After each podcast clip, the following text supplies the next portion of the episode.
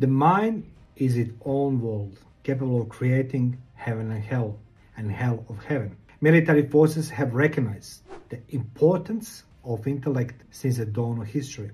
Sun Tzu argued in his classics, The Art of War, in order to prevail, leaders must fix the opponent's mentality. Von Clausewitz in 18th century stated that victory consists in eliminating the enemy's will drive to fight. Such teams are taught in military academies around the world in 21st century. Even on a personal level, we know that understanding someone allows us to influence them.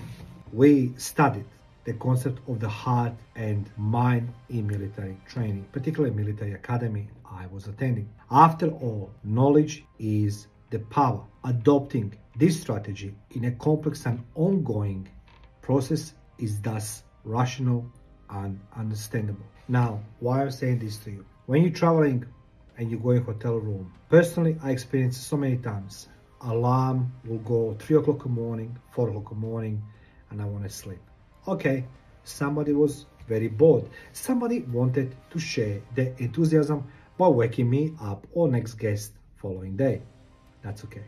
But imagine you come to home and you seeing that your socks has been moved from drawer number one to drawer number five. That your alarm on your mobile phone goes every day for o'clock morning. That you suddenly don't have the coffee in your house and you bought there before.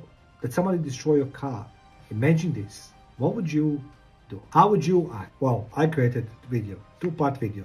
It's called, and I to my German-speaking friends, Zersetzung, which means no touch, torture, or decomposition. It's relating something what I was learning on uh, in, during my education in intelligence sector, how to play the people mind.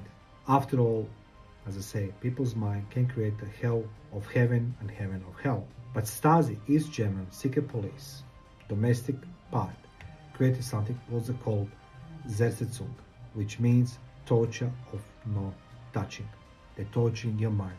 It was the most terrifying weapon.